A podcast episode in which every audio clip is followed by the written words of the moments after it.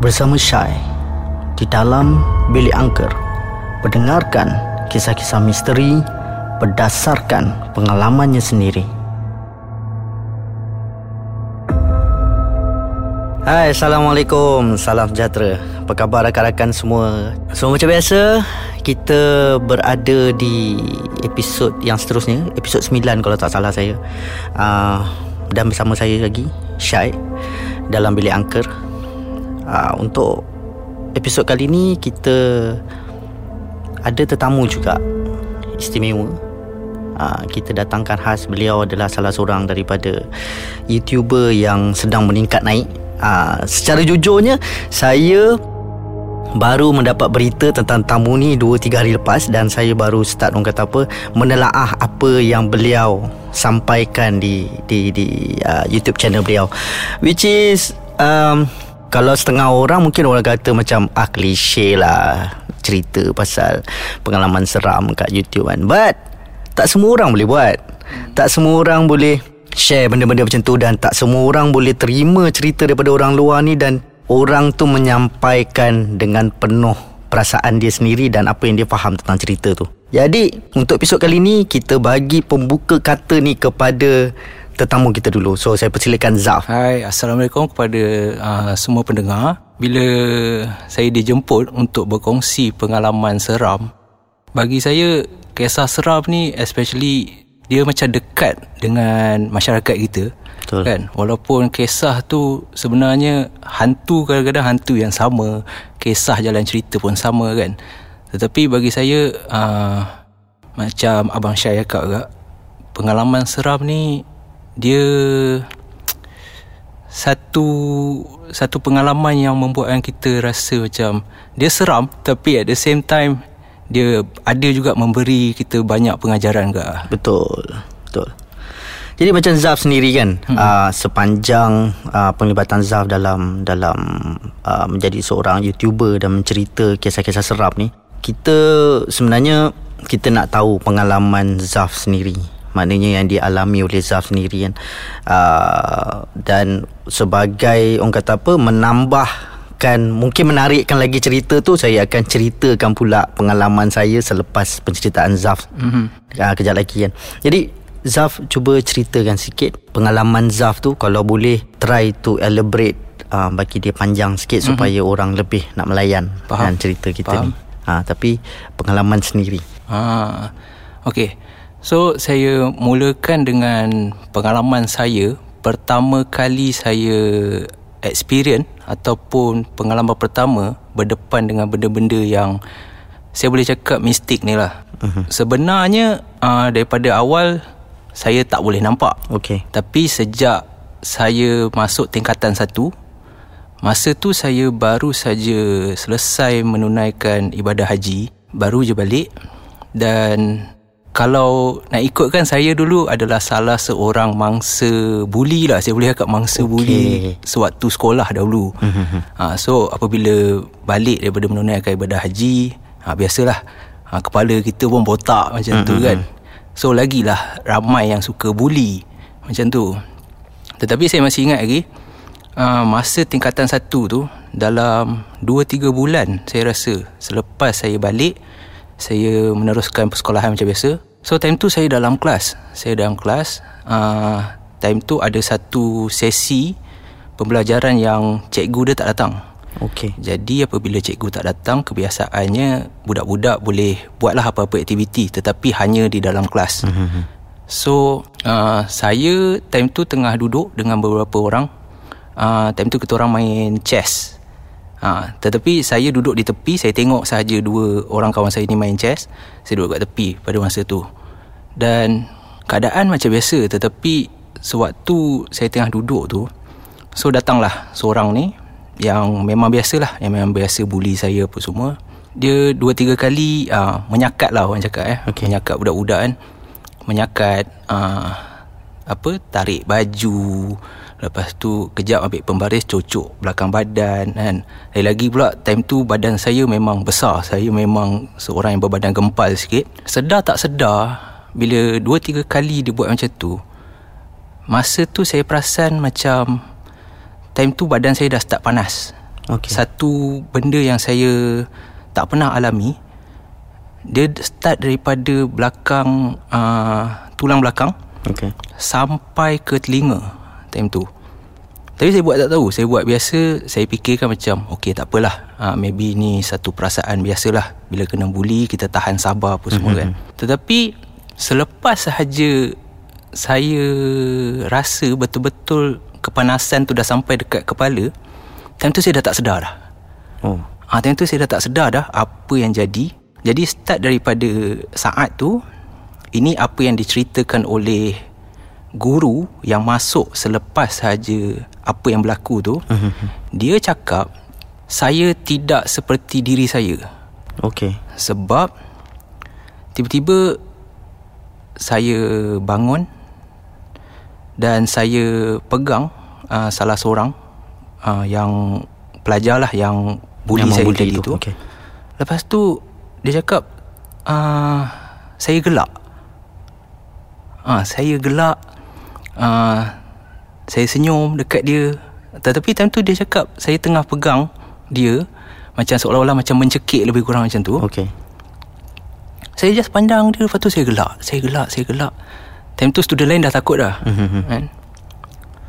Tapi apa yang uh, Pelajar lain rasa Okay terpaksa panggil cikgu Sebab ini dah di luar kawalan Mhm. Sebabnya Daripada uh, Kita tahulah uh, Kelas selalunya Size dia biasalah kan Mhm.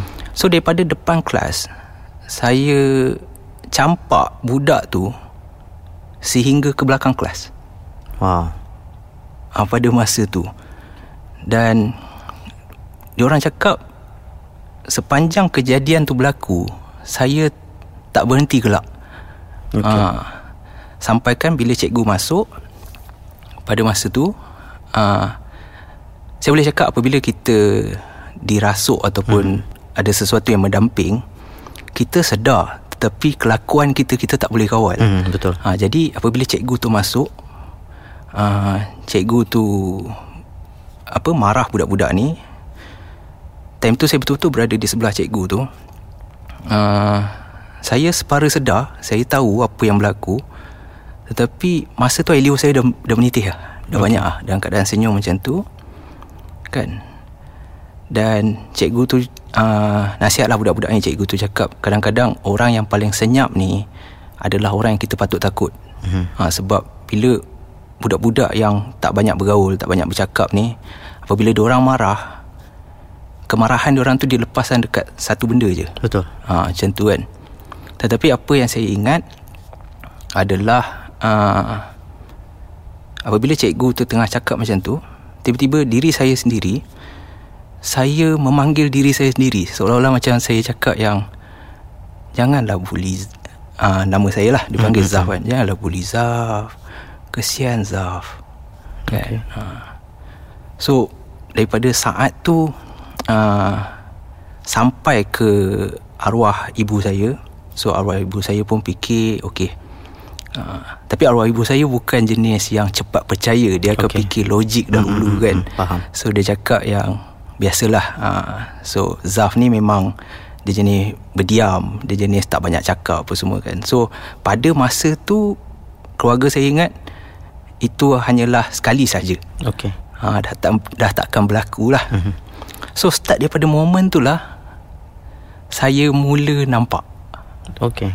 Uh, Start dari momen tu saya mula nampak Dan uh, Penampakan yang saya nampak Adalah berlaku di Kajang uh, mm-hmm. Sewaktu tu uh, Rumah yang saya tinggal pada masa tu uh, Ayah saya beli tanah dan buat rumah Dia oh. bukan rumah yang dah siap Beli mm-hmm. tanah yang dulunya hutan Kawasan tu dulunya hutan Lepas tu dibina rumah lah mm-hmm. Oleh family saya So kejadian yang memang ubah hidup saya saya boleh cakap ubah hidup saya berlaku sepanjang saya duduk dekat rumah, Rumah tu dekat Kajang tu. So rumah tu saya tinggal daripada tingkatan 1 sehinggalah tingkatan 5. So 5 tahun. Jadi 2 tahun pertama tak ada apa. Rumah tu okey saja. Tetapi masuk tahun ketiga ah, dia dah mula perlahan-lahan. Ah, Menunjukkan dia mula- diri dia. Ah betul. So mulanya uh, dia macam main bunyi sahaja. Kadang-kadang kalau paling awal pun kadang-kadang petang pun dah ada bunyi kalau kita orang semua sebab family saya tak besar family saya saya dua beradik saja oh. dengan kakak dan lagi pula kakak saya pada masa tu duduk sekolah berasrama penuh okay. jadi tinggallah saya dengan kedua ibu bapa lah kat uh-huh. rumah tu so apabila macam tu bila kita orang duduk dekat bawah rumah dua tingkat kadang-kadang boleh dengar macam ada orang tengah berlari kat atas. Okey. Berlari ada bunyi macam itulah main guli lepas tu bunyi orang alih perabot okay. awal-awal kan. Mm-hmm. okey. Sehinggalah pada satu hari tu uh, time tu baru lepas makan malam uh, saya kebiasaannya akan duduk dekat bawah walaupun bilik saya bilik tidur saya kat atas tetapi saya akan duduk kat bawah sebab selalunya saya akan layan tengok TV macam mm-hmm. itulah kan. Okey. So time tu kedua bapa saya dalam bilik. Saya kat ruang tamu tengah tengok TV macam tu. Tiba-tiba saya bunyi TV tu tiba-tiba saya dengar macam ada orang ketuk. Macam tak tak tak tak tak. Okay. first slow. So saya ingat okay bunyi TV kot. Tapi apabila saya dah tukar channel lain bunyi yang sama masih ada. Time tu saya dah eh apa benda kan? Bunyi apa? Okay lah saya buat tak tahu. Lepas tu dalam 10-15 minit macam tu Saya macam dapat tangkap Bunyi tu daripada arah tingkap. Okay Okay salah satu tingkap.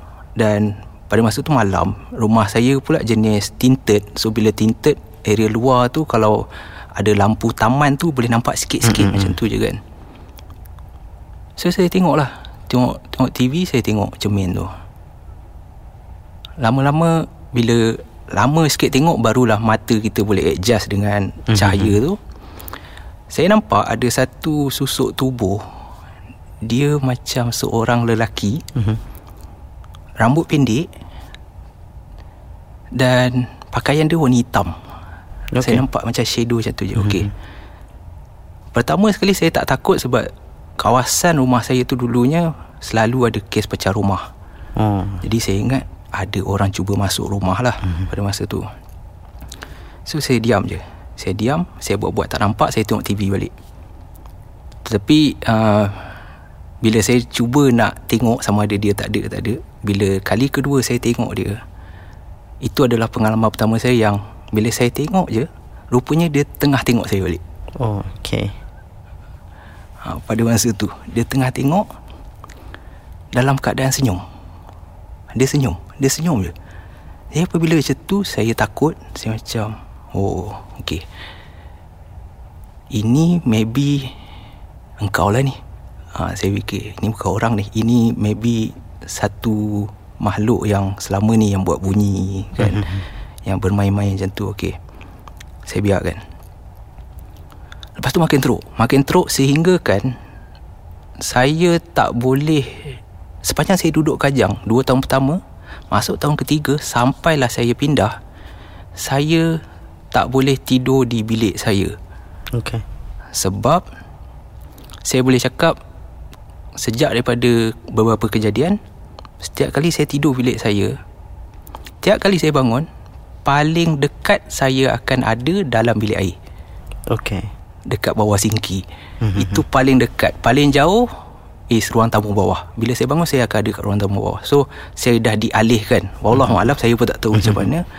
Tapi dia berlaku berkali-kali Pada awalnya saya tanya arwah mak saya Ada tak kejut ke kan hmm. uh, Lepas tu saya fikir pula Saya tak ada Mengigau yang sampai berjalan kan hmm. Setengah orang ada macam tu Saya fikir eh Tak pernah macam ni Okey Lepas tu dia dah mula main pipe air. Kalau duduk duduk kajang Bil air kita orang sampai seribu lebih pun pernah. Apa? Uh, sebab setiap kali off Dia akan on. Okay uh, on off on off. Macam tu dia main. Okey. Lepas tu dah teruk. Tetapi pada masa tu ayah ialah ayah ayah dia ketua keluarga so mm-hmm. dia tak nak takut kan betul. So selalunya kalau arwah mama cakap yang saya terkena gangguan kakak terkena kadang ayah ni dia tak adalah. Mm-hmm. kan mainan perasaan apa semua kan. Sampailah pada satu tahap tu time ni saya dalam bilik air. Saya dalam bilik air Saya tengah uh, bersiap lah pada masa tu. Tengah bersiap saya nak keluar. So tengah, saya tengah bersiap macam tu. Uh, Bilik air Kalau bilik air tetamu Di belah luar tu adalah garaj Okay. Garaj kereta eh. Dan rumah saya pula uh, sebiji-sebiji Oh. So daripada rumah saya ke rumah jiran jauh. Okay So tengah, saya tengah bersiap dalam Time tu dah pukul 9 macam tu tau. Tengah bersiap macam tu Tiba saya dengar bunyi orang Macam pakai slipper Tapi seret Okay. Atas simen. Mhm. Dia s- s- macam tu Okay Saya biar lagi. Bilik air saya pula ada tingkap kecil kat atas tau. Lepas tu Saya buat tak tahu Okay tak apalah. Lepas tu bunyi tu saya perasan makin dekat Sehinggakan bunyi tu macam betul-betul kat luar je. Luar tingkap tu je. Okay Time tu saya dah takut. Tapi saya buat tak tahu. Okay. Okay, saya kuatkan hati. Okay, paling kurang pun Dalam hati saya Kalau bunyi saya okey lagi. Mhm. Kan? Yakin lah time tu. Okay Lepas tu dia senyap. Sebaik saja saya habis Tiba-tiba saya dengar Ini saya tak boleh lupa sampai sekarang. Saya dengar suara nenek. Okay. Dia cakap Bahasa yang tak boleh faham Yang saya tak faham. Tapi memang saya yakin itu adalah suara perempuan tua. Okay. ha, Betul-betul dia cakap. So bila dengar macam tu Saya Time tu memang Siap tak siap Saya terus lari. Saya pergi ke bilik ayah saya Saya beritahu ayah Ayah Tadi dengar bunyi uh, Suara Suara orang kan Mhm. Time tu ayah saya uh, Risau Oh maybe ada orang nak masuk ke apa So Ayah saya ni memang ada Simpan kayu Mhm. kan, Kayu belantan kat rumah So dia keluar Dia keluar Dia bawa torchlight Dia keluar Dia pusing satu rumah Lepas tu dia beritahu saya Tak ada apalah Maybe bunyi jiran kot Mhm. So bila saya dah tahu perangai ayah saya macam tu Setiap kali gangguan saya dah takkan cerita lah Saya akan pendam okay. sahaja Mhm. Tetapi apa yang saya alami tu Tak mungkin suara jiran boleh dengar sedekat tu. Okay. ha. So pada masa tu saya dah tahu Okey lah ini satu benda yang Di luar kawalan lah ni kan. Dan tu uh, arwah mak saya dah mula aware dah pasal benda-benda ni. So nak dipendekkan cerita uh, Arwah mak saya pun Selepas beberapa bulan lepas tu Dia pun decide untuk pertama kali panggil seorang ustaz Untuk datang ke rumah. So ustaz tu datang dalam pukul 6 petang 6 lebih macam tu. Jadi bila ustaz tu datang Ustaz tu cakap awal-awal ni dia tengok dahulu. Mm-hmm. Mana kawasan yang panas Mana kawasan yang maybe boleh ada kan. Mm-hmm. So dia tengok. Lepas tu dia cakap uh, Apa kata Selepas maghrib Baru kita mulakan. Mm-hmm. Okey lah So lepas solat maghrib berjemaah apa semua uh, Time tu mak saya pun dah sediakan makanan. So mak saya cakap uh, Ustaz kita makan dulu boleh. Kita duduk kita makan dulu. Lepas ni kita boleh terus lah mm-hmm. Dengan ni kan. So makan. Makan tu macam biasa. Saya duduk berdepan dengan ustaz tu. Ustaz tu pun borak macam biasa Apa semua senyum. Lepas je habis makan apa semua uh, Tiba-tiba ustaz tu cakap kat mak saya uh, Puan boleh tak kita pergi ke kereta saya sekejap Time tu dia park kat luar rumah mm-hmm. Time tu dia cakap saya nak bercakap sikit dengan puan So mak saya pun pergilah dengan ustaz tu Yang saya pelik Lepas je berborak mak saya masuk seorang Oh. So ayah saya tanya Eh ustaz mana? Oh ustaz tu ada urusan Dia terpaksa pulang Oh. Okay. Saya time tu Sebab saya dah tahu Mhm. Saya macam Eh tak mungkin ni kan? Mhm. Jarang macam ni. Okey lah saya senyap. Saya tanya mak saya malam tu berkali-kali Mak saya tak nak beritahu. Okey. Lepas tu esoknya Mak saya panggil Saya dengan kakak saya Dekat ruang tamu. Barulah dia cerita apa yang jadi. Okay. Dia cakap Ustaz tu cakap ada Dan ustaz tu cakap ada enam ekor hmm. dalam tu. Tetapi apa yang membuatkan dia rasa yang Ini di luar bidang kuasa dia Sebabkan dia cakap Dia pernah ada pengalaman Merawat rumah-rumah yang ada Masalah. Masalah kan Tetapi selalunya dia cakap Benda-benda ni Dia takkan menampakkan diri dia Mhm. sehingga kita provoke ataupun sehingga kita yang buat yang dia orang marah apa semua Mhm. tetapi sewaktu tengah makan tu dia cakap dia nampak satu perempuan sebelah tangan dia pendek sebelah panjang. Okey. betul-betul duduk kat sebelah ayah saya. Jilat muka ayah saya. Okey. time makan tu. So bila macam tu dia dia fikir ini berat. Ini adalah satu masalah yang berat dan dia tak mampu nak buat. Dan selepas tu pun ada dua tiga kali panggil uh, perawat juga. Mhm. semua cakap benda yang sama uh, kalau boleh pun diorang akan datang balik dan setiap kali diorang datang balik akan bertambah teruk Okey. jadi bila macam tu cuba dapatkan jawapan sebab apa? Sebab dia cakap rumah yang keluarga awak buat ni bukannya rumah uh, yang dah sedia ada. Maksud dia bukannya gangguan ni bukannya datang menyinggah ataupun mm-hmm. orang daripada luar datang ke situ. Tetapi dulu kawasan tu hutan. Jadi apabila ayah saya buat rumah kita orang yang macam menceroboh Betul. tempat dia. So kita Ah. buka tanah baru kan. Betul. Ha, so itu yang membuatkan lagi rumit. Mhm. Jadi pada tahun 2007 tu, tahun terakhir tu, masa tu uh, saya, mak saya dan kakak saya dah pun berpindah ke area Kelana Jaya di mana rumah saya menetap sekarang. Mhm. Dan ayah saya tinggal seorang kat rumah tu. Oh.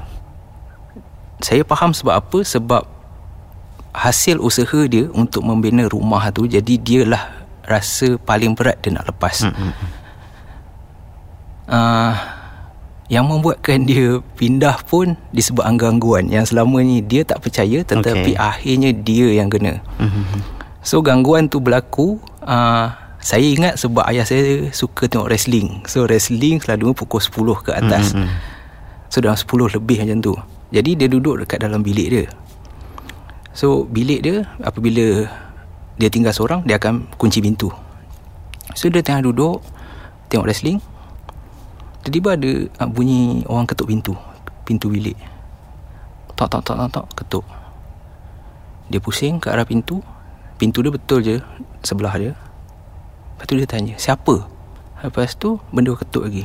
So dia tanya lagi, siapa tu? Mm-hmm. Kan? Mama ni. Okey. Tapi ayah saya pada masa dia cakap tak tahu kenapa dia rasa nak capai telefon dan call mak saya. Okey. So dia pun call. Bila dia call, uh, time ni saya dengan mak saya dan kakak saya tengah duduk kat ruang tamu dekat area Kelana Jaya, rumah mm-hmm. Kelana Jaya kan. Mak saya jawab, borak, borak, borak, borak, borak, borak. Rupanya apa yang jadi, bila ayah saya call, ayah saya tanya mak saya, uh, awak kat mana? Mhm. Kat Kelana Jaya, kenapa bang?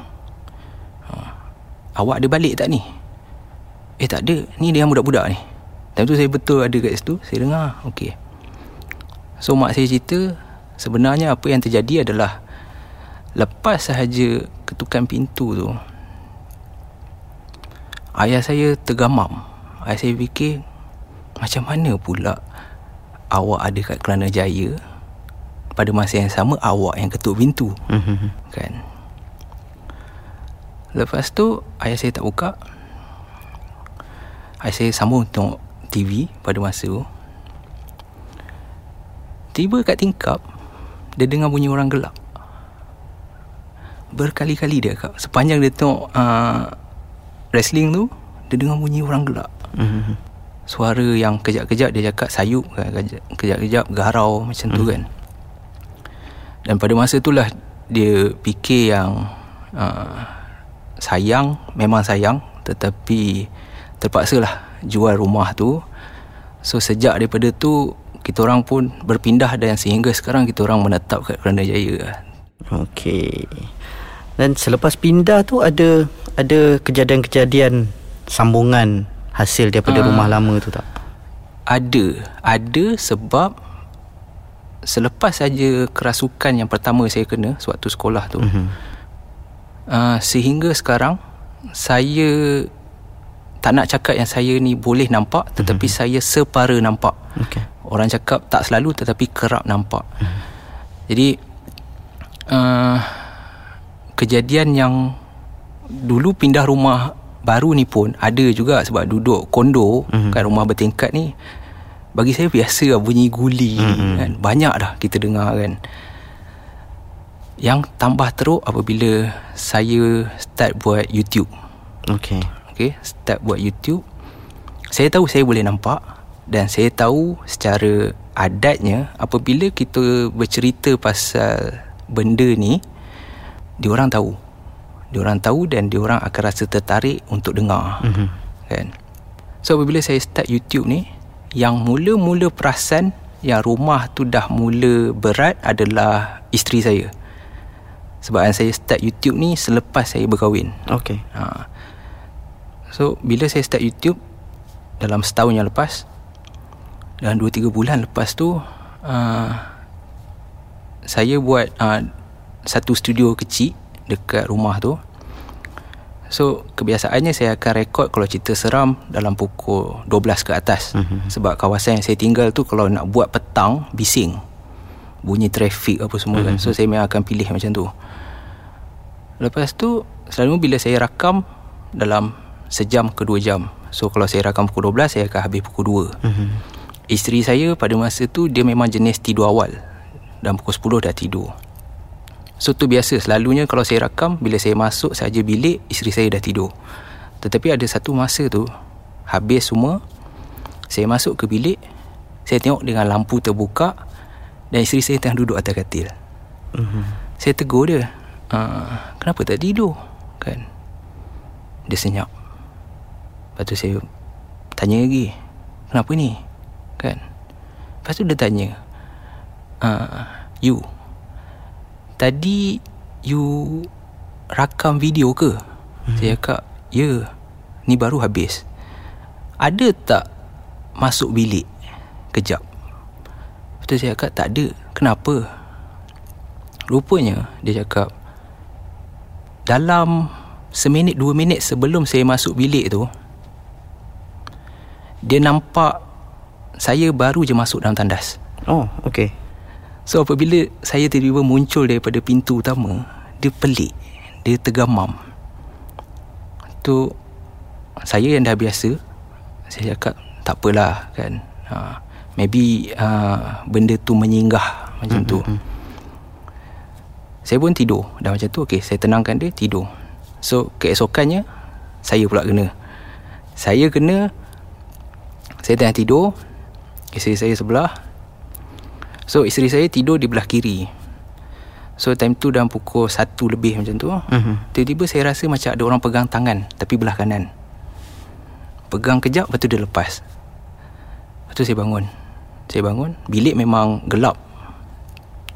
Saya tengok isteri saya Dia tidur. Tapi still Bila orang pegang Kita boleh rasa lagi kan uh-huh. Bekas kan. Saya macam Eh Dia tidur. Okay tak apa Saya tak nak kejut dia Saya tak nak takutkan dia. So time tu saya dah duduk macam tu duduk atas katil saya nak sambung tidur balik. So mm-hmm. bila nak baring saya tidur mengiring kita akan pusing. Pusing dan kita akan nampak tepi katil sikit. Mm-hmm. bila saya pusing saya nampak ada kepala keluar daripada bawah katil. Okey. Ha. Tapi benda tu saya nampak mata saja tapi yang lain tu bayang-bayang. Dia mm-hmm. keluar dan dia masuk. Dia keluar dan dia masuk. Terus tak jadi saya takut saya terus pusing menghadap isteri saya. Saya tidur menghadap dia. Lepas tu esoknya Selepas dia balik kerja Saya cerita kat dia Apa yang jadi. Rupanya pada malam tu Pun Dia tak tidur lena sebab dia cakap Dia dengar Ada orang panggil nama dia. Lepas tu tiup telinga dia berkali-kali mm-hmm. Kan? So sebab gangguan tu uh, Sebelum ni apabila saya bercerita pengalaman seram Saya akan Saya boleh cakap ramai penonton. Betul. Ha, Sebab apabila saya duduk Kadang-kadang uh, Bila kita buat rakaman Lampu cahaya memang akan uh, Terus ke kita. So belakang tu memang gelap. Uh-huh. Tapi saya boleh nampak Banyaklah Benda yang tengah Tengok saya cerita. Uh-huh. Jadi Sejak daripada tu Saya cerita seram gak tetapi saya ubah kepada petang dan cara penceritaan tu masuk lawak sedikit tak okay, nak berat sangat Dan Alhamdulillah lepas tu barulah keadaan kembali okey balik lah. Adalah sikit-sikit tapi penampakan tu dah tak ada sangat. Right, itu dia pendengar-pendengar. Korang dah dengar dah. Selama ni korang tengok YouTube channel Zaf ni dia menceritakan tentang pengalaman orang dan ceritakan tentang cerita-cerita yang orang share dengan dia. So dia menceritakan. Dan kita dah sampai penghujung okay. episod 9 ni kan. So kalau korang nak tahu apa yang kita akan sambung, korang kena tunggu untuk episod akan datang. So Terima kasih banyak Zaf Kita jumpa lagi insyaAllah InsyaAllah Kita akan sambung lagi cerita sikit lagi Untuk episod akan datang Jadi guys Kalau korang rasa macam tak sabar memang kena sabar ya, untuk tunggu episod 10 keluar. Jadi uh, insyaAllah kita jumpa lagi di episod akan datang bersama saya Syai di dalam Bilik Angker.